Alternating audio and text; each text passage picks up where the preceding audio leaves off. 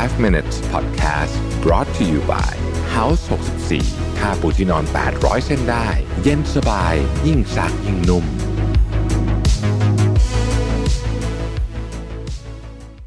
สวัสดีครับfive minutesนะครับคุณอยู่กับรวิทย์ หาญอุตสาหะครับ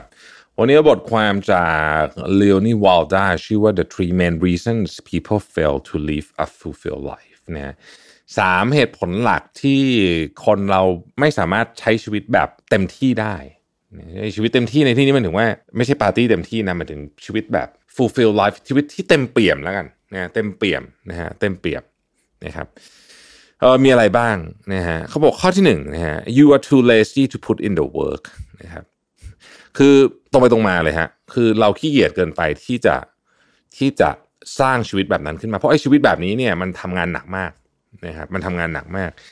เอ่อเราอาจจะพอมองเห็นนะว่าเราอยากจะทำอะไรแบบนี้แต่ว่าเราเราเราขี้เกียจเกินไปนะฮะเราขี้เกียจเกินไปเราเราอยากได้ของดีแต่เราไม่ใส่แรงไม่อยากใส่แรงนะครับเราอยากผอมแต่เราเรายังอยากกินชานมไข่มุกอยู่อะไรแบบนี้คือคือมันมันมันมันเอ่อผมว่ามันเป็นเรื่องตรงไปตรงมามากอันนี้นะครับทีนี้เขาบอกว่าแล้วจะทำยังไงดีถึงจะออกจากเรื่องนี้ได้นะครับเพราะฉะนั้นเนี่ยเขาบอกว่าให้คุณเนี่ยคิดว่าหนึ่งเลยนะอะไรเป็นสิ่งที่เป็นตัวขัดขวางความเชื่อคุณอยู่ซึ่งอันนี้สำคัญมากผมเคยเล่าเรื่องที่ผมวิ่งมาราธอนครั้งแรกโดยไม่รู้ว่าวิ่งมาราธอนแบบไม่ซ้อมมันอันตรายขนาดไหนให้ฟังแล้วทีหนึ่งใช่ไหมฮะคือเวลาเรา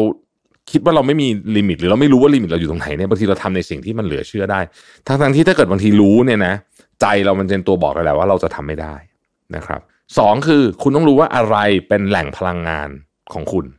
นะครับเพราะเวลาเราจะทำอะไรอย่างต่อเนื่องให้มันสำเร็จได้เนี่ยมันต้องใช้พลังงานเยอะนะฮะไอแหล่งพลังงานของคุณเนี่ยคืออะไรนะครับอย่างของผมนี่คือการออกกำลังกายข้อที่สามคือว่าเอ่อคุณต้องจัดลำดับความสำคัญนะฮะว่าชีวิตคุณจะเอาอะไรเพราะว่า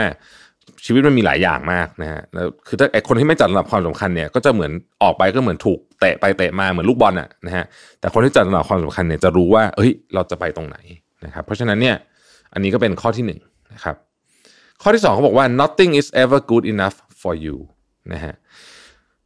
ซึ่งอันนี้น่าสนใจเขาบอกว่าคนที่ไม่ได้ไม่ได้ใช้ชีวิตจริงๆอ่ะเพราะรู้สึกว่าอะไรก็ไม่ดีสำหรับไม่ดีพอสำหรับฉันสักอย่างไอ้นี่ก็ไม่พอไอ้นั่นก็ไม่พอพอเราไม่พอปุ๊บเนี่ยนะฮะเราก็จะเข้าไปสู่เขาเรียกว่าเป็นมันมันไม่เหมือนมันไม่ใช่ความทะเยอทะยานเพื่อประสบความสำเร็จนะมันจะเป็นว่าฉันได้อันนี้แล้วฉันต้องเอาอีกได้จุดนี้แล้วมีร้อยล้านแล้วก็จะเอาพันล้านมีพันล้านก็จะเอาหมื่นล้านอะไรมันจะมีคนแบบนี้คือไม่ไม่ไม่พอพออะไรไม่พอไม่ได้สักอย่างเลยเอ่อตั้งเป้าไว้แบบนี้พอได้ปุ๊บก็เฮ้ยไม่พอแล้วนะเพราะว่าเห็นคนอื่นได้มากกว่าอะไรอย่างเงี้ยนะเพราะฉะนั้นชีวิตมันก็เลยไม่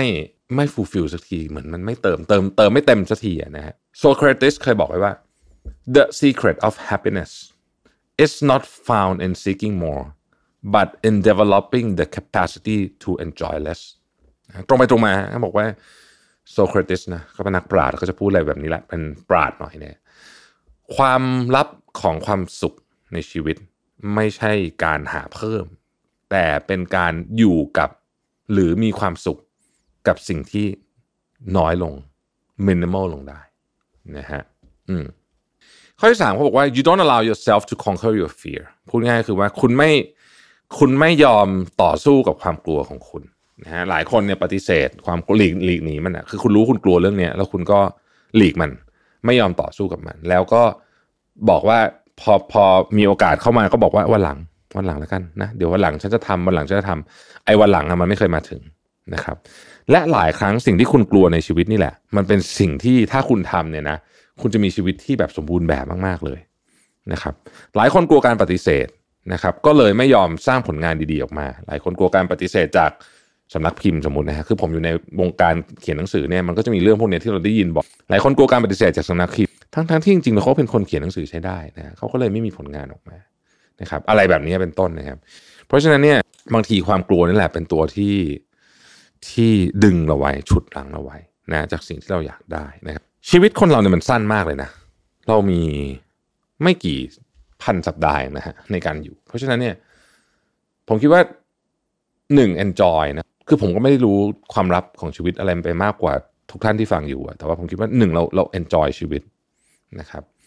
เราเราเราต้อง enjoy ชีวิตให้ได้คือเราต้องมีความสุขให้ได้ความสุขเป็น choice นะความสุขเป็น choice นะครับ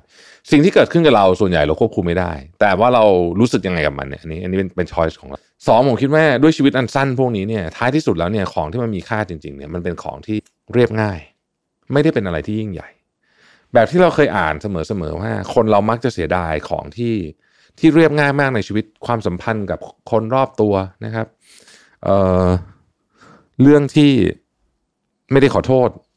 เพื่อนอะไรเงี้ยคือคือมันเป็นเรื่องแบบเล็กๆน้อยๆมากและสุดท้ายเนี่ยนะฮะไม่ว่าคุณจะอายุเท่าไหร่ตอนหลับตาอีกพริบตาเดียวเนี่ยนะคุณจะแก่อีกสิบปีแบบเร็วมากเลยสิบปีที่ผ่านมาของผมเนี่ยผมจำแทบไม่ได้เลยว่ามันเกิดอะไรขึ้นคือมันจำได้แหละว่าเกิดอะไรขึ้นบ้างแต่ว่ามันเร็วจนตกใจว่าแบบเฮ้ยมันผ่านไปสิบปีได้ยังไงอันนี้อยากจะบอกโดยเฉพาะน้องๆนะฮะที่อยู่ในวัยยี่สิบอะไรแบบนี้จะรู้สึกว่าโอ๊ยฉันไม่มีทางอายุสี่สิบ ห้าสิบหรอกแต่เชื่อไหมว่าแป๊บเดียวพริบตาเดียวจริงๆคุณจะห้าสิบแล้วนะฮะแล้วอีกแป๊บนึงก็นั่นแหละเพราะฉะนั้นใช้ชีวิตให้มีความหมายฮะลอง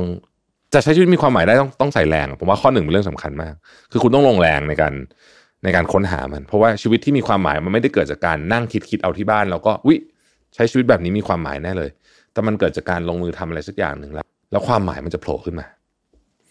ขอบคุณที่ติดตามไฟว์ minutes นะครับไฟว์ minutes podcast brought to you by house หกสิบสี่นุ่มขึ้นทุกวันที่ใช้สบายทุกครั้งที่หยิบ